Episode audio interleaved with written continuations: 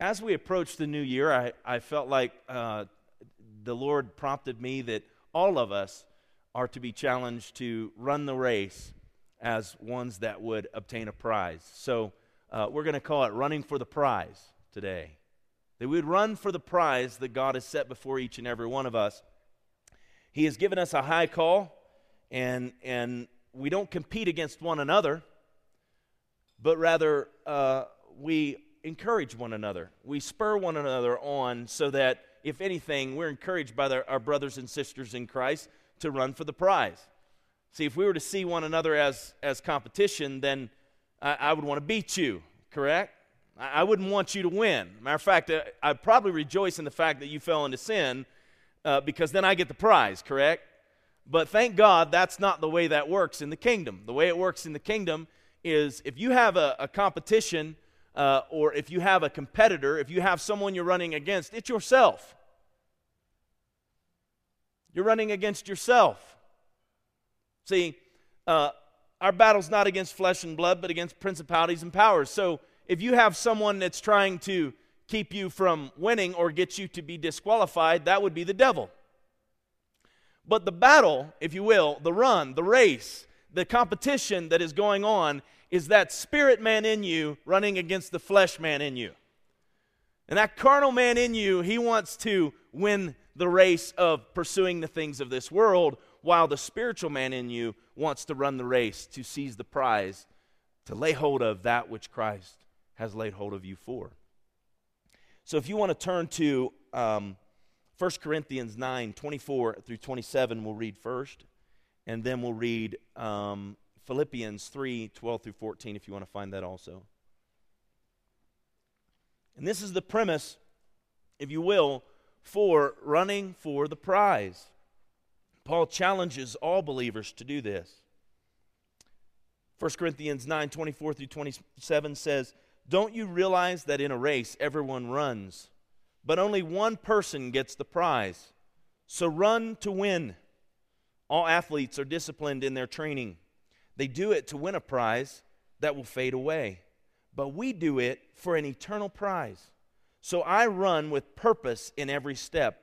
I am not just shadow boxing. I discipline my body like an athlete, training it to do what it should. Otherwise, I fear that after preaching to others, I myself might be disqualified.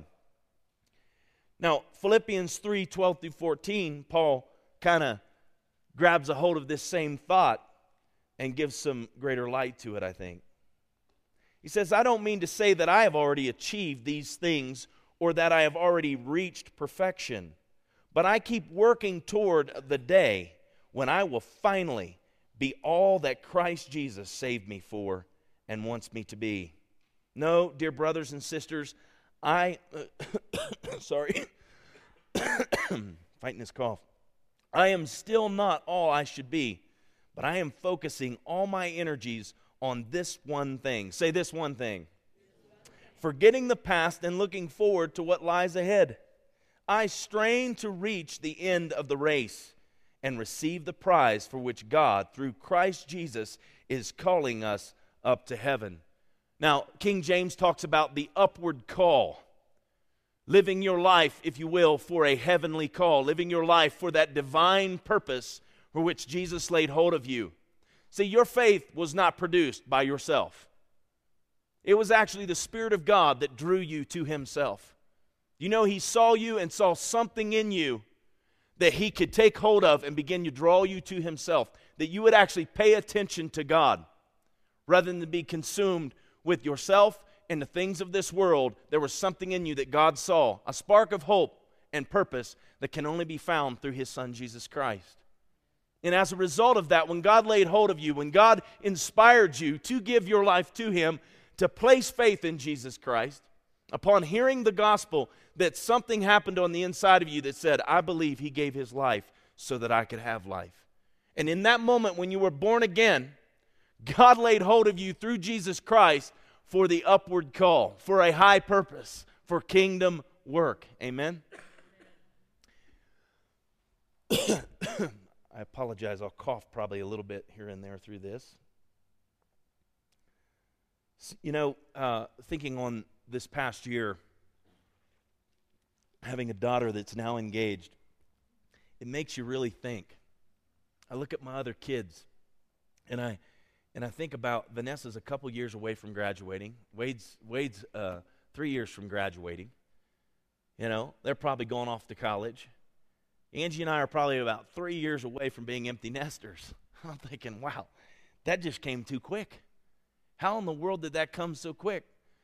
You know, one day at a time, one week at a time, one month at a time, one year at a time, on and on. But the reality is, is it went so quick. How many of you have children that are, are grown up and, and out of the house now?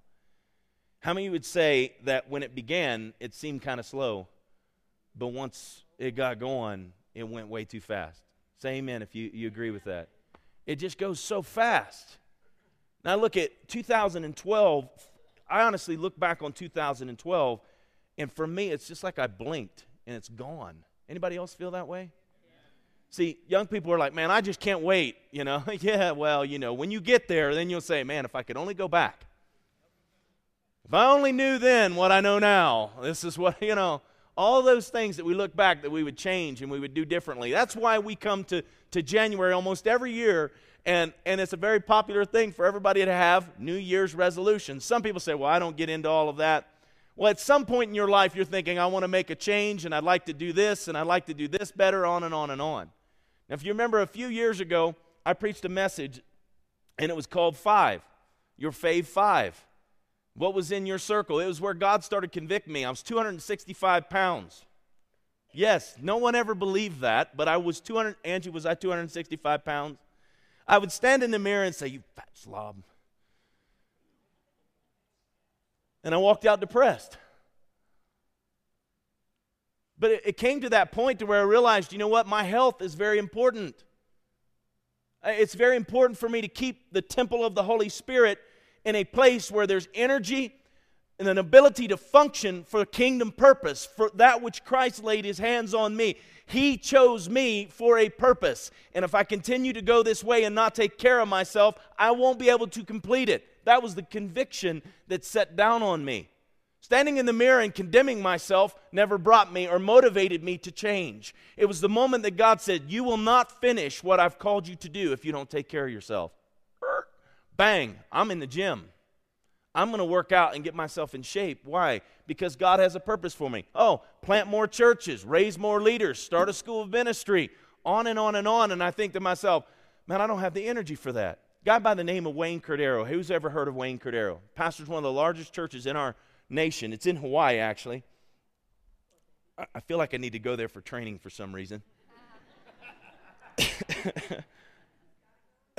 right now because get out of this cold weather. No.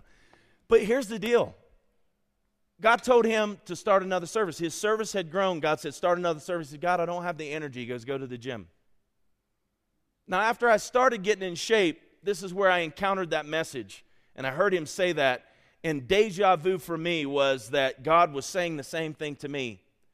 And what it's for is God wants to, to get this straight so that I'm able to run the race. Now, I'm not just talking about physical here understand we're about to shift to the spiritual side of things. Your devotional life, Derek, is the most important thing to me. In my Fave Five, I begin with God. I start with Him in the mornings. Me and God, in His Word and in prayer. And then I go to the gym most times. Sometimes I end up having to do an appointment, but I make it to the gym one way or another so that I take care of this physical body, so that the spiritual things that are being deposited are housed in a temple that's going to remain and have the energy to share and do what God has called me to do. Somebody say amen. amen. And so, so in that, um, the, all this going along, I start to look at my life. Now, my daughter getting engaged, and I'm thinking, man, life is flying by so quickly. And that, that end is coming so much faster than I ever would have dreamed. I'm 42, I'll be 43 years old this year. And I think to myself, they say that's kind of the, the half run, right? 40, like top of the hill, and then you start to go down. But here's, here's my thing I'm in better shape now than I was there. Spiritually, I'm in better shape now than I was back here. Why? Because I make it a priority to do those things. I discipline myself, just as Paul the Apostle was talking about here. So, my challenge to all of us is to, to see that go to greater levels, not not lower levels. It's like, oh, I've done pretty good this past year, so I'll lighten up. No, I want to continue to discipline myself to continue to pursue Christ all the more. Why? So that more people can come to Christ, so that more churches can be planted, so that more leaders in the body of Christ can be raised up. I don't think one person sitting in this room woke up this morning and thought, I really want to be a loser in life. Did anybody wake up this morning and go, man, I'd really like to be a loser? Anybody, who's rooting for football? Who's got a team they're rooting for? Raise your hand if you're, you're rooting for. Okay, there's a bunch of folks in here. Some of you don't care because your team's already out.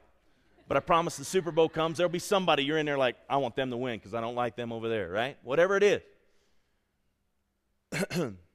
How many of you like a loser? Anybody? Like, yeah.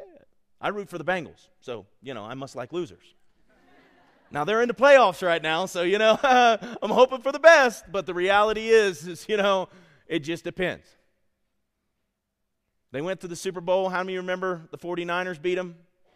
I hate the 49ers. Sorry if you like them, but I hate them. but I'll tell you right now, people root for the 49ers. Why? Because they're winners. The Bengals don't pick up any residual fans. You understand what I'm saying? It's not like, you know, on the outskirts, somebody lives in Colorado is like, Broncos, Bengals. I think I'll root for the Bengals. It doesn't happen. Why? Because they're losers. They've never won a Super Bowl. What's my point? We don't get excited about losers. Look at our society. You know, Jeremiah got a pair of shoes for Christmas, I think, from our family. And that, our whole family bought those, right? Or you bought those. Danielle, you really shelled out the money. Dang, we wasn't in that good. I'm glad to hear that. My bank account's better. And they were called Air Jordans. How long's he been out of basketball? Someone? Long time now, right? They weren't. Everybody's talking now about you know uh, what King James. Who is it? Um, LeBron James, that's right. LeBron James, he's, he's as good as Michael Jordan was. Well, look, until LeBron James has a shoe that makes it a decade after he's out of basketball, I, I don't think we can say he's the best. You understand? Air Jordans are still the top selling shoe out there. This guy's name was a stat. We all loved him because he's a winner. He won and won and won and won and won, right? Now LeBron's coming on, and everybody's like, LeBron, you know, King James, they call him right? I say, let that name become popular again. And we'll ride that bad boy. You understand what I'm saying? I hope he becomes as popular as, as Michael Jordan was because get the name King James out there and like, yeah, you need to read the King James. You know what I'm saying? Point being is, is we tend to gravitate to winners. Jesus was a winner. Jesus was a winner. But none of those people attain that status. None of those t- people attain that place of winning without discipline. They don't get there easy. It, it costs something, it takes something on their part. So, running requires a lot of effort in many areas. Winning requires things like excellence, energy, emptying, just getting it all out, emptying it all out. Every bit of it. Don't leave anything. Uh, who was the coach? Uh, Raleigh Stoneman will be able to tell me who this was. Who's the coach that said, leave it all on the field? No. Vince Lombardi, that's right. Vince Lombardi said, leave it all on the field. Empty yourself. And then a expectancy. Knowing this, Paul likened living for Christ to running a race. Paul describes to his readers how to win the race of the Christian life. If Paul were graded for running his race, he certainly received an A. Why? Because we still talk about Paul. I mean, he is so much further beyond where Air Jordans are, it's not even funny. You understand? We're not talking decades, we're talking centuries. Jesus won such a victory that 2,000 plus years later, we're still talking about the day he won. So if we want to win, I think it would behoove us to follow their example. Amen? His life is for us to follow. Paul the Apostle said this Follow me as I follow. See, one winner was talking about how he won. Look, I won the race. I, I, I've been able to attain where I'm at because I followed the winner. The pattern, if you will. Y'all remember me talking about that being a kid and cutting trusses? And I, and I, I they give me a pattern and I cut the tr- first truss after the pattern. He told me cut every single truss, 30 something trusses. So the way this building is, it's on these, these beams here, but wooden trusses, you know, you'd have them every 12 feet. And he says, cut every one of those trusses. You got to cut that overhang after the pattern. So he cuts the pattern out. It's P A T, right? Pattern. Cut them all after that. Don't you deviate from that. I'm sitting there working. Flip the first truck, man. One little guy. Now, look, I was 15 years old. You know what I'm saying? And I'm wrestling this huge truss. Uh, uh, flip it off finally. I'm like, gosh, that's hard. Did the second one. Man, you know. And I, when I say yeah, it probably took me five to seven minutes at least to just get the one truss flipped off. I got to go through 30 of them suckers. So I'm like, well, when I cut this out, it's cut that way, so it'll work. This is one of my favorite stories to share because it's where we all tend to mess up. We don't stay focused on the pattern. Jesus is the one we follow so that we can gain the victory that he secured for us. Come on, somebody. And so, so what do I do? I'm like, man, I'll just trace this where I cut it out, line it all back up, trace it out. So I kept doing it, and then I would flip it off. Because actually, I had to flip it off, right? Draw the one on. and it was just so much work. So, you know what I do? I do that, and we start swinging the trusses, and then the next day, the building's completely out of square. We get more than halfway down, and they're like, "This building is not coming together right. Something, something's not right. It's out of square. It's not. It's not true." And he yells down, Derek, did you cut them all after the pattern? I'm like, uh, no. He comes down off the building goes, we got to take them all down and redo every one of them. See, if we'll pattern ourselves, Paul followed Christ. He said, Follow me as I follow Christ. So, what is he saying? He's saying, Paying attention to the pattern, and you'll be cut the right way. You'll be true. There'll be a, a true manifestation of Christ in you as a believer.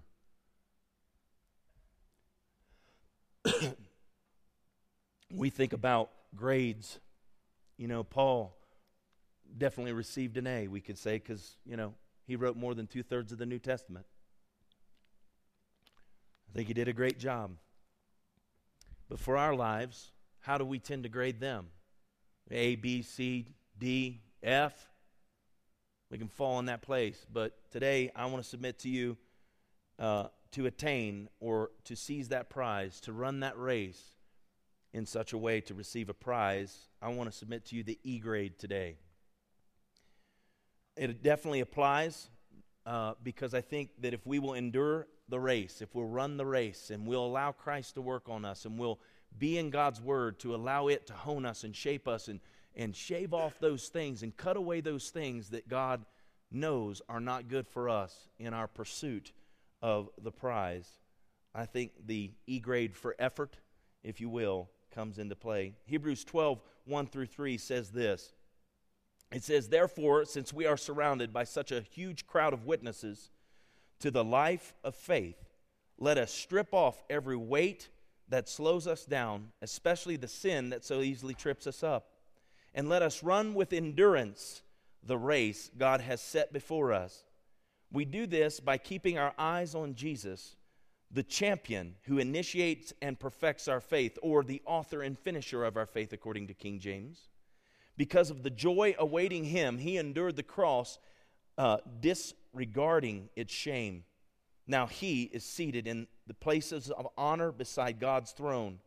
Think of all the hostility he endured from sinful people then you won't become weary and give up. After all, you have not yet given your lives in your struggle against sin. Christ gave up his life. In his race, he gave up his life to obtain that victory. Now, interesting enough, he imparts that to us by faith. When we place our faith in him, when we understand that he has begun that work and is performing a work in us, like I talked about last week, when we understand that, what happens is we begin to yield over to his way. See, it's called a battle of the wills. We all have a will. I want to do things my way. And when I do things my way, oftentimes it leads me to a place I really should not be. But when I do things God's way, I'm never, ever going to end up anywhere where He didn't intend me to be. Can you say amen? When I follow Him, He takes me exactly where I need to go. Look at Ephesians uh, 1 17 through 23. See, we share in His victory. It says, asking God, the glorious Father of our Lord Jesus Christ, to give you spiritual wisdom and insight so that you might grow in your knowledge of God. I pray that your hearts will be flooded with light so that you can understand the confident hope He has given to those He has called, His holy people who are His rich and glorious inheritance. God calls you in His inheritance. Now, one of the things about that is that, that when we think about, I've, I've shared this before, is that the word study reveals this out that you have money that you pay your bills, you pay your, your house payment, you pay your car payment, you pay for your food, you, you pay all that money out, and then you have maybe a little bit left over. You've got what you call your pocket change, your fun money. Say fun money.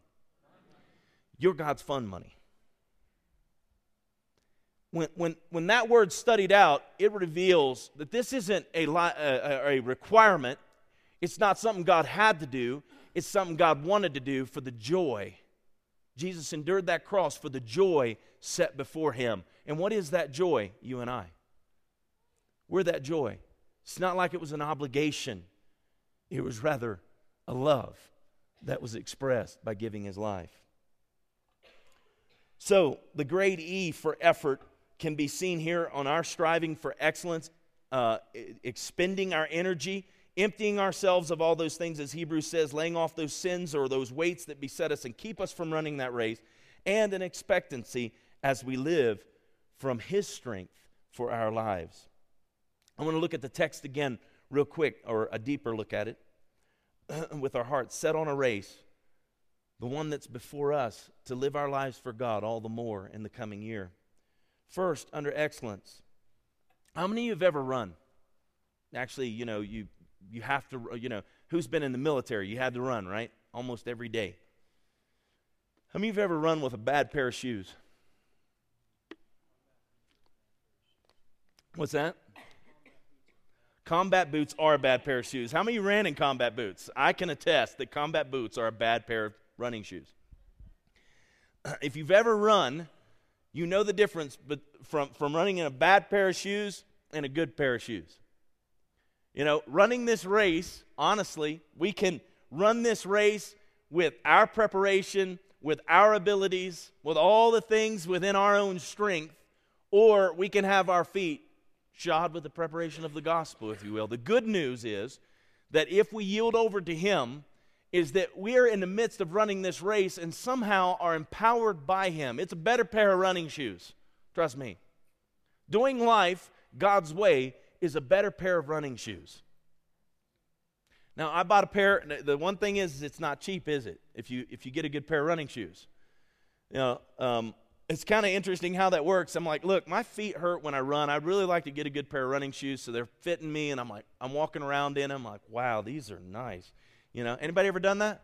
Yeah. And I'm just like, ooh, wow, man. I mean, I don't even feel like anything's on my feet. Da, da, da. You know, oh man, that's awesome. I, I, how much are these? Two hundred dollars. Oh, uh, I, do you have anything in the middle? I don't want anything low end, but do you have something in the middle? Because I'm not paying two hundred dollars for a pair of running shoes. They bring something else to me, eighty-seven bucks for a pair of running shoes. I'm still about to have a heart attack. You understand? But I run in those shoes, I can tell the difference from running in the others. Now here's the thing. I can tell you that while we might go the middle of the road on those physical ones, we don't want to go the middle of the road where it comes to the spiritual shoes that we run in. We need to go all the way. We need to go all the way. There's no better way to run this race than to be in the Word of God each and every day of your life. Have a dedicated devotional life so that when you wake in the morning, what you do is you put on the right running shoes. When you head out to do life, you head out to do life prepared by God's Word. And when you're prepared by God's Word, it doesn't matter what somebody says to you or does to you. Why? Because you, you've been prepared you've shod your feet with the preparation of the gospel, and it's good news no matter how much bad news somebody shares with you. It's like, oh, I'm sick, right?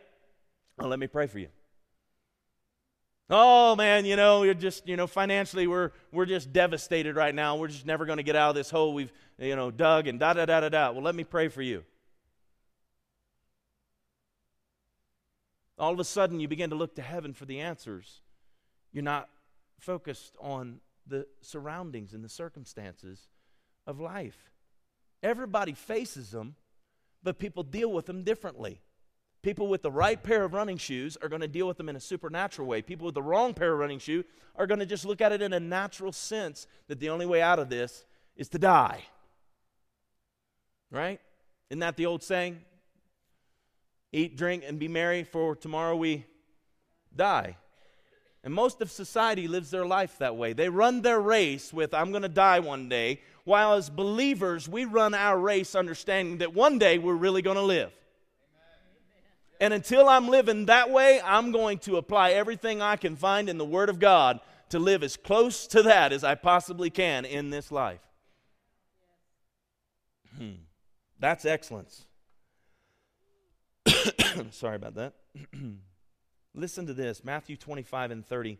And this is where it's important for us to understand as God's servants how we are to live our lives. Listen to this. It says, Now throw this useless servant into outer darkness where there will be weeping and gnashing of teeth. You know, God's not going to be impressed by anybody that said, I tried.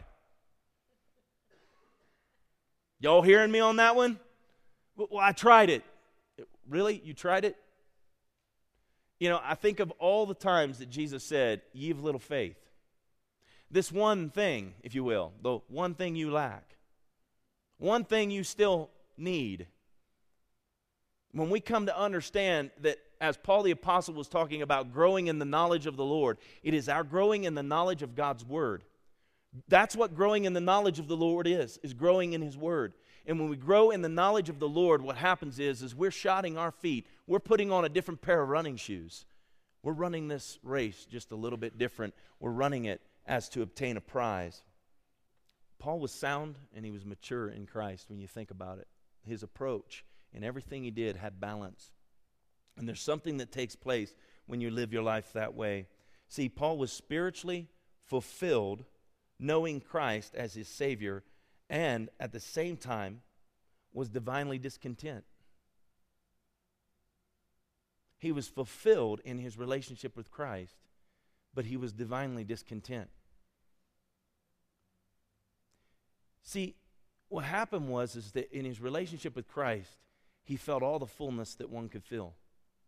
But in his perspective of others, in his perspective of this world, he saw a high prize. And what was that? To witness and to share with as many as possible to bring them along with him to obtain that same prize that he knew he was headed towards.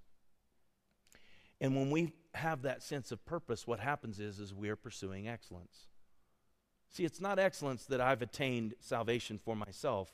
It's excellence when I take that salvation that I have received from Christ and share it with another. Can you understand that? It's a different pair of running shoes. If I'm just happy and satisfied with my salvation for me, myself, and I, just to be happy with that, and I never share it with anybody else, let me tell you what happens. The excitement of my salvation wanes. I start to lose the excellence of God's kingdom. Let me show you the excellence of God's kingdom. We read it over the Advent um, observance. Hmm. See, the excellence of God's kingdom was when it was penned by the inspiration of the Holy Spirit that God is not willing that any should perish, but all come to everlasting life. God was pursuing excellence, still is. And when He has a people that pursue the same excellence, guess what happens? all come to everlasting life. More people come to everlasting life. I talked to the youth last night and challenged them for the coming year. I challenged them to check their path. I preached this some, some years ago, came in and, and revamped it, but to check their path. P A T H, path, that they're running on. And that is their passion, their attitude, their teamwork, that they're not going it alone, and their honor. Do they honor God with their life? And do they honor their parents? And do they honor authorities in their life? Know, what was their passion for? What is their attitude like? And that it needs to be a kingdom attitude. And I challenge us to the same thing. That if we really want to see God manifest in our lives and see the kingdom of God come the way the Word of God defines it, then it begins with our excellence. It begins with our excellent pursuit of His kingdom. It begins with our running for a prize and understanding there's a prize to attain. If I said right now that, that up here on this stage somewhere today I've hidden a $1,000, and the first one to the stage and finds it can have it. There's a thousand dollars up here somewhere. Who wants that? Now, see, right now you're thinking, man, is he kidding? Right? Yes, I am. I did not hide a thousand dollars up here. Um, i tend to stray away from from gimmicks, if you will. But the point is, is if I said there's a thousand, let me let me do it this way. If I said there's a million dollars somewhere up on this stage, somebody's thinking right now, I'm just going to go ahead and go up there just in case there is. You know, the whole point is, is if that really was, I guarantee you wouldn't just like sit back there and you'd be running to the stage as fast as you could. Is the kingdom of heaven not of greater excellence than earthly mammon? How hard do we go out in our jobs, five, six, sometimes seven days a week, to pursue unrighteous mammon? How hard do we chase after it? How hard do we work for it? And yet we push aside the heavenly call the prize that the kingdom has for us. I, I think one of the greatest stories in the Bible was the moment that tax time rolled around. It's coming. Y'all know that, right? Tax time rolled around on Jesus. And man, would I love to be able to do this. And, you know what? I guess I could if I could just pursue the kingdom with a little more excellence. But the moment they walked up and said, hey, uh, you owe taxes, this is where Jesus has the talk render under Caesar that which is Caesar's, render under God that which is God's. And what does he do? He sends Peter fishing. He says, Look, go catch a fish, and first one you catch, just open its mouth and pull out the gold coins, and, and our taxes will be in the mouth of the fish. Peter's like, What? Come on. I mean, you gotta you gotta admit, I mean, you're Peter and all you know is you've seen Jesus heal the sick, cast out demons. You're like, man, everything this guy does, it's like, you know, the kingdom of heaven, man, it's like excellence. Peter, go fishing and you'll get our taxes out of the mouth of the fish. What? I'm going to go just. Yeah.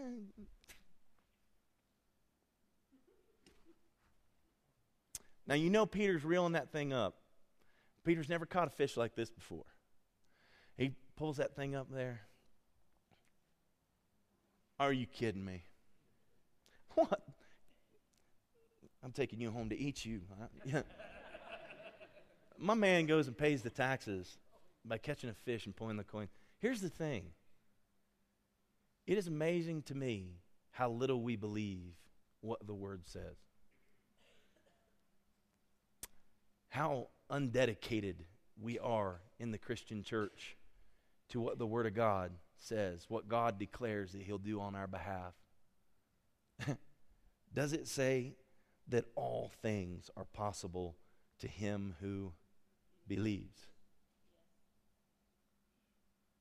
I'm not talking about a hyper weird faith. I'm talking about a legitimate faith that has with it an excellence of trusting that what God has said, He will perform on our behalf. Can you say amen?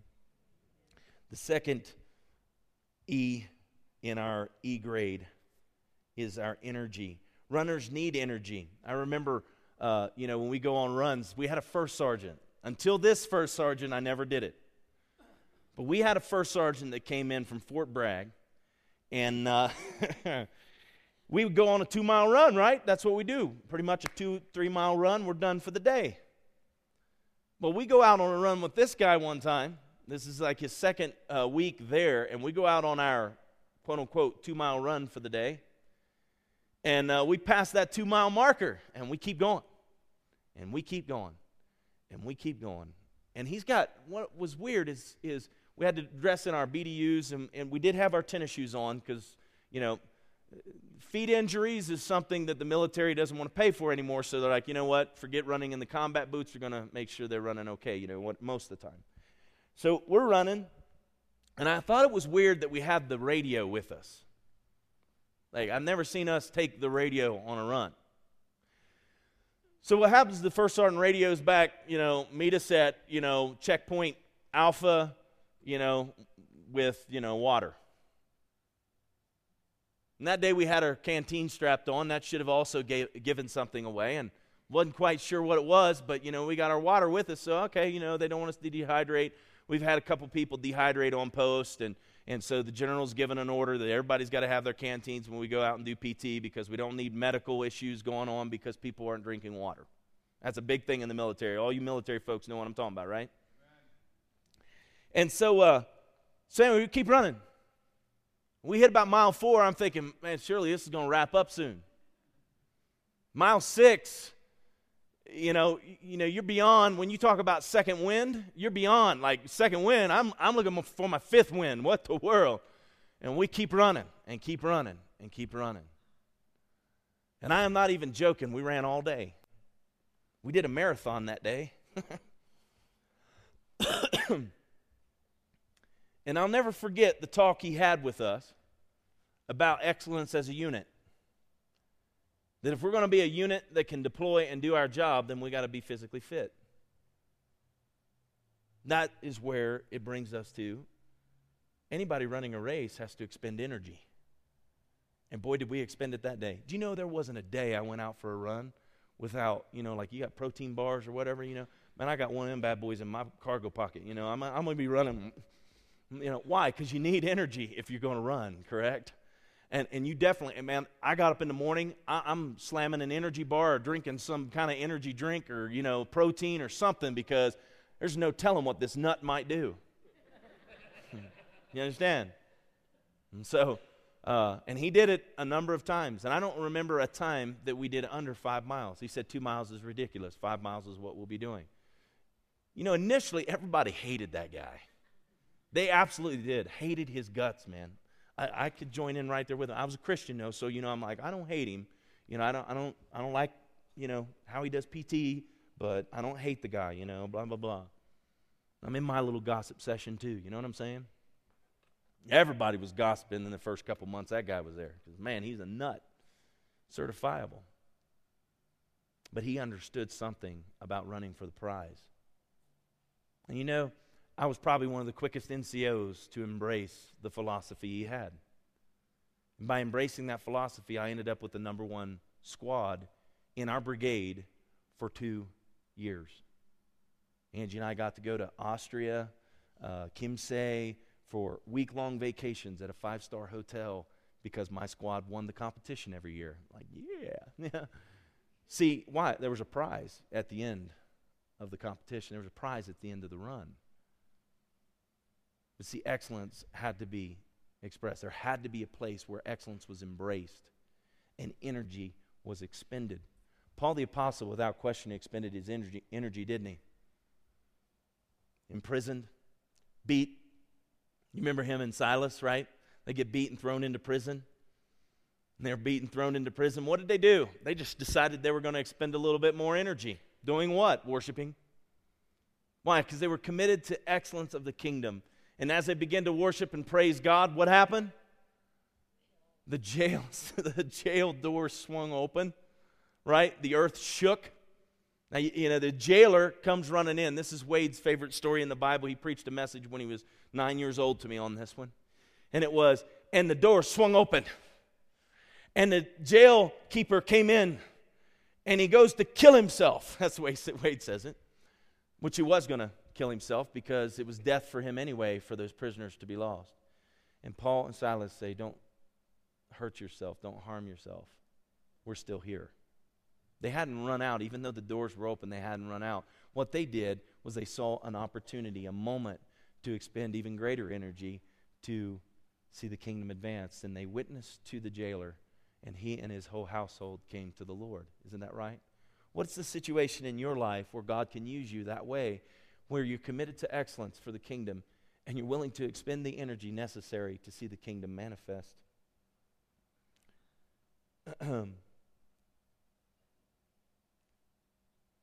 Ephesians 4:14 this is how Paul was able to stay focused on that place of emptying himself, if you will. Turn to that, that page, if you will. You ever see a runner uh, in a marathon or you know in the in the Olympics or something like that? When they're running, they start out running right. They've they've got their their garb on and everything, you know. But as they're running, they actually you'll see them start to shed clothing. You ever see it? If you've never seen it, a runner will begin with a certain amount of clothing, but there's two key things to stay light and to stay cool. And as they run, they heat up, right? And they've got those extra layers on. I remember being in the military when we'd run. You know, it'd be dead of winter and we're going to go out on this run. And, and by the time you finish, you got your, you know, you got your jacket tied around your waist in a knot so you don't lose it, but you're getting it off up here because your core is generating so much heat and you're trying to cool down. And so uh, this is where Paul the Apostle, if you will, uh, I, I would say, talked about emptying. Talked about getting rid of those weights, those things that beset, those things that hinder us from running the race. You got to shed those things and get them off you so that you can continue to keep pace. you think about Paul the Apostle needing to forget those things which are behind. I don't think there's any greater weights that can weigh us down than the failures we've had in life. Moments that we've fallen short with God, moments that we've not followed through with commitments we've made to God or whatever it may be, or with others. If those things begin to weigh us down and keep us from pursuing God with that light-hearted place of forgiveness and grace. And it's so important for us that in the midst of this race that we don't let those things mount because it's amazing how we just kind of start to, you know, fade in our pace.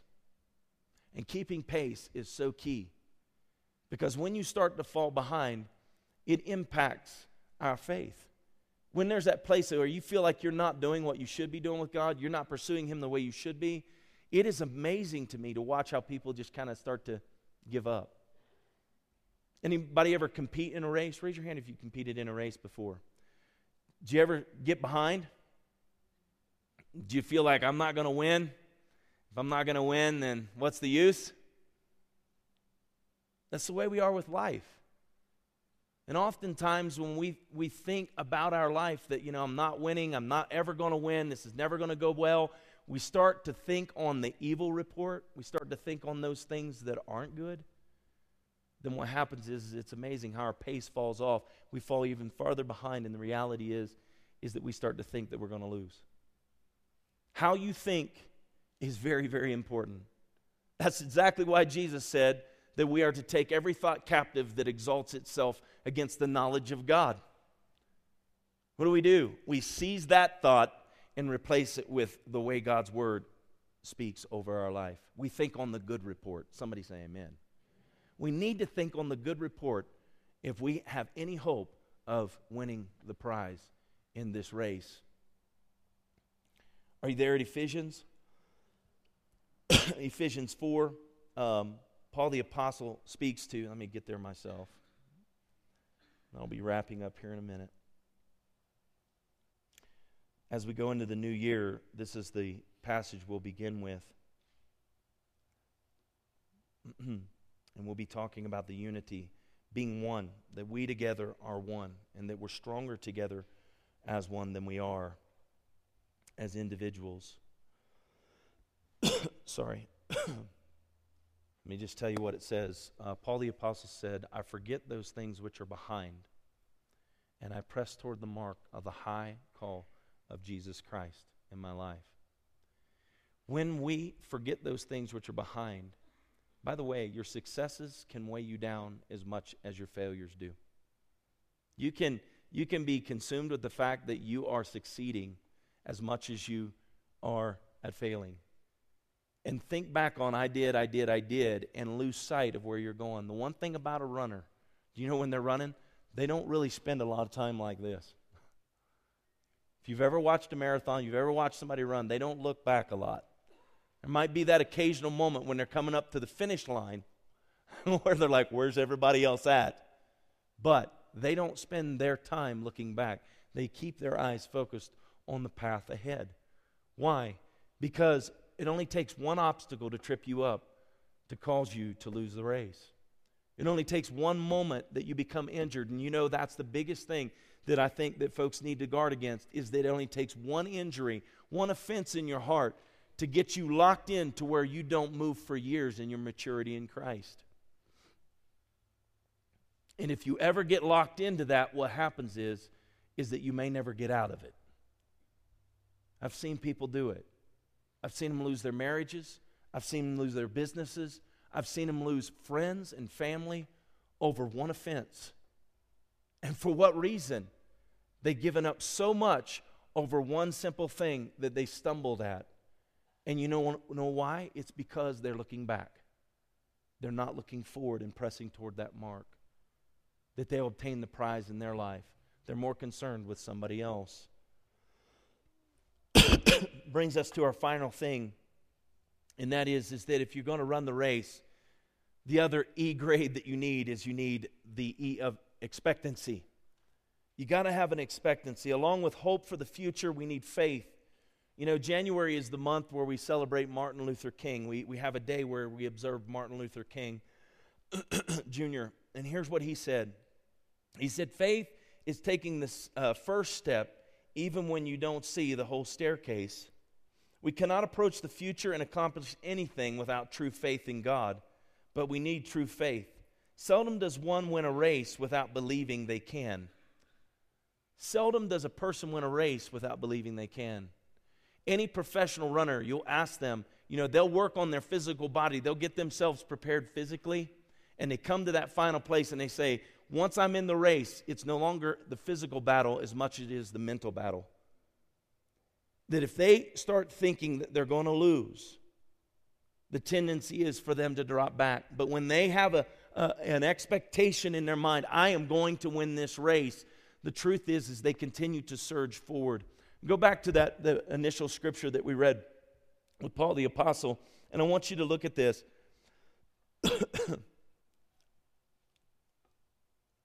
right here. He says uh, in, in three, um, Philippians 3 12 through 14, I don't mean to say that I have already achieved these things or that I have already reached perfection. But I keep working toward the day when I will finally be all that Christ Jesus saved me for and wants me to be. No, dear brothers and sisters, I am still not all I should be, but I am focusing, say focusing, focusing. all my energies on this one thing, forgetting the past and look, looking forward to what lies ahead. And here it comes, right here. And this is what a runner does I strain. I strain to reach the end of the race and receive the prize for which God, through Christ, has called me. I strain. That key word right there. The question is, is that when we're in those places of where we feel like there's too much or the race is too hard or it's too difficult, that's the moment where we strain, where you put the energy in because you're committed to the excellence, if you will. You put the energies forth so that you can do what? So that you can come to that place of where you understand that, you know what, those things don't matter as much as where I end. Where I finish is what matters more to God than anything. God knew before, before the foundations of the earth, He knew your life, every detail of it. He is the Alpha and the Omega, the beginning and the end. And because of that, He knew your end from your beginning. He knew every moment that you would stumble in your race. He knew every moment that you might take a look back. And the whole time he's doing one thing, he's calling you forward. That's why Paul reminds us that he keeps his eyes set on the prize of the high call of Jesus Christ in his life. And when we keep that set before us, it doesn't matter all the other things going on in life. It doesn't matter the challenges. What matters is what God has called you to. And when your eyes are set on that, then, like Paul the Apostle said, none of these things move me. None of them move you. None of them cause you to waver from seizing that prize and running with everything you've got for it. So you win the battle mentally. What? You take every thought captive. We have to push forward. And we have to continue to live this life for Christ, not because we have to, because the greatest hope we have of obtaining the promise of the kind of abundant life that Jesus has given us is in how we run the race. It can't be obtained any other way. Wouldn't it be great if you could just like snap your fingers and everything in your life would just straighten up? Everything in your life right now. Everybody do this with me. Everything's good now.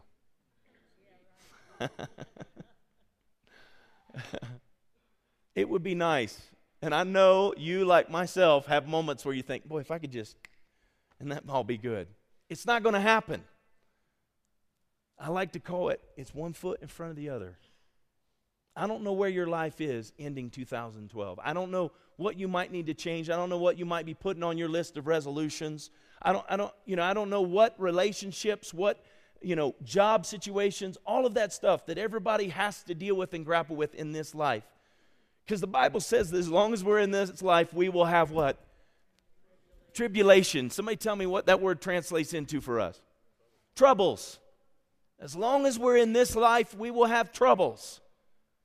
But one thing I know if you keep your eyes set on the prize of His call in your life to obtain that which Christ has laid hold of you for, then all of those things, like I told the youth last night, that all of these things, that if you love God and you're called according to His purpose, that He works all these things together for good.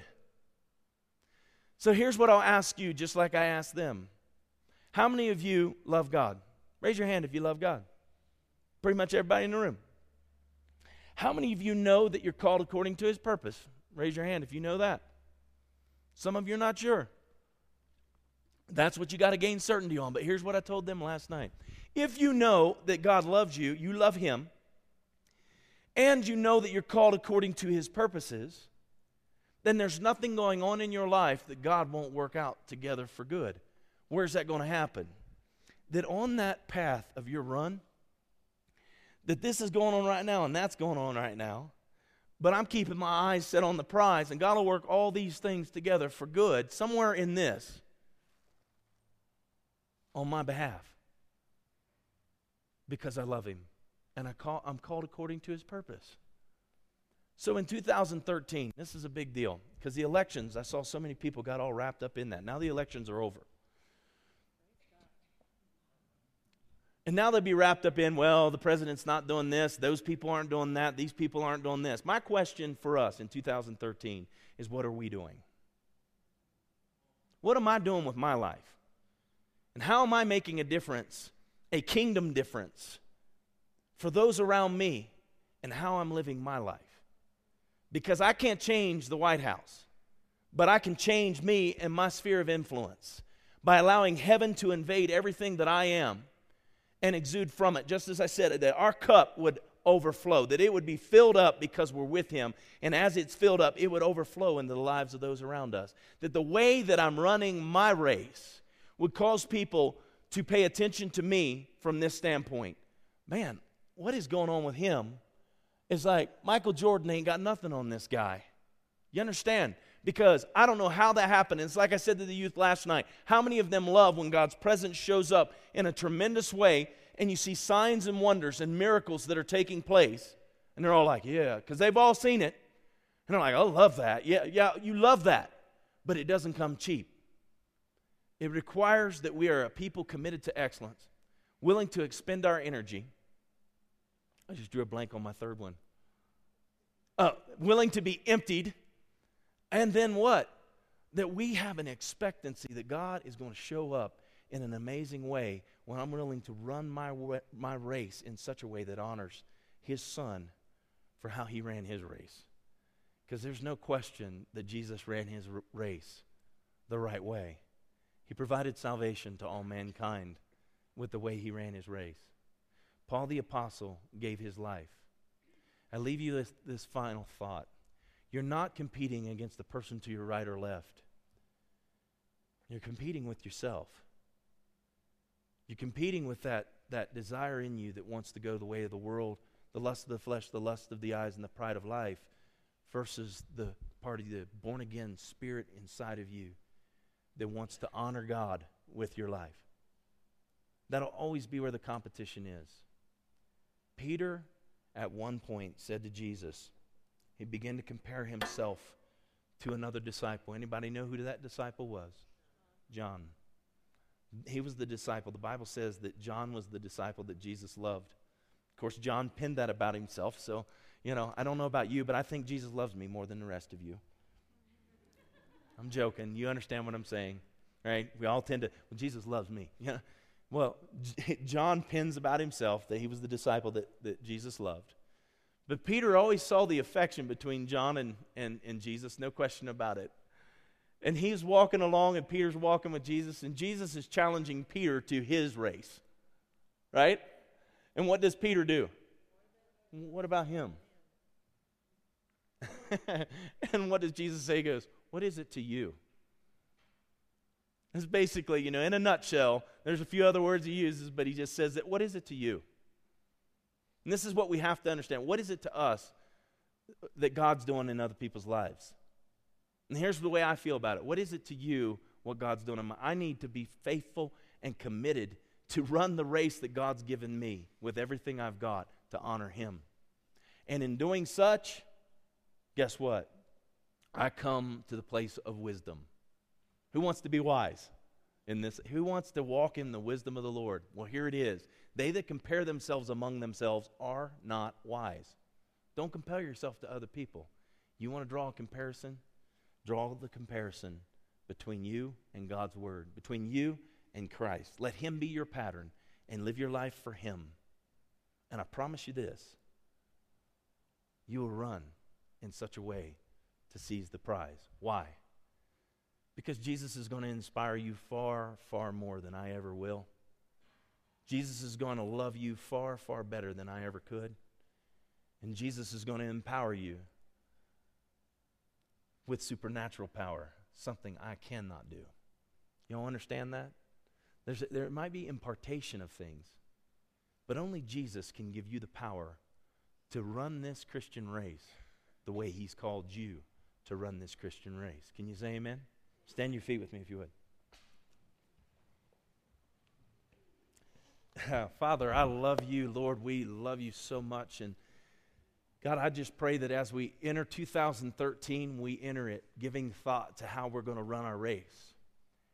That God, each and every one of us would evaluate the level of excellence, Lord, that we show your kingdom.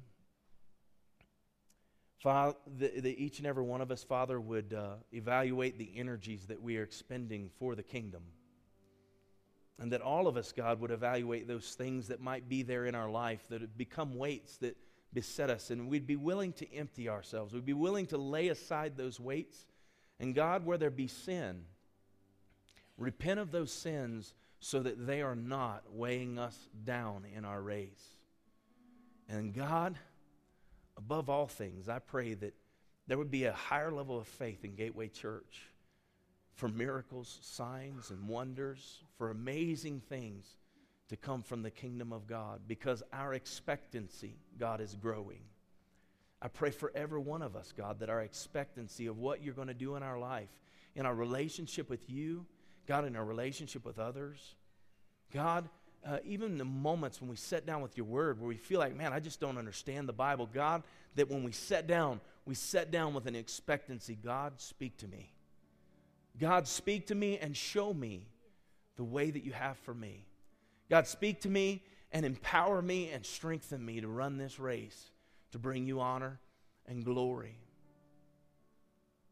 Father, I pray as we do this that God, it wouldn't just be one of those uh, for the month of January, this is my New Year's resolution, but God, this would be an act of faith on our part to say, we're going to set our course, become clear about what you've called us to do, and we're going to run for that, God. We're going to pursue it. Because, Jesus, you didn't call us out of darkness into marvelous light. to keep it all to ourselves. But Lord, you've called us out of darkness to your marvelous light that we would in turn go to those who have not received. So, Father, I pray that as we set ourselves before heaven and receive from heaven, that God, we do it with the intent that we're going to share heaven with others. Uh, Father, we live life with a sense of eternal purpose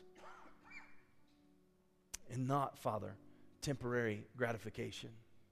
Lord, I pray that more than anything because our society today is overrun, is overtaken, Father, by the moment.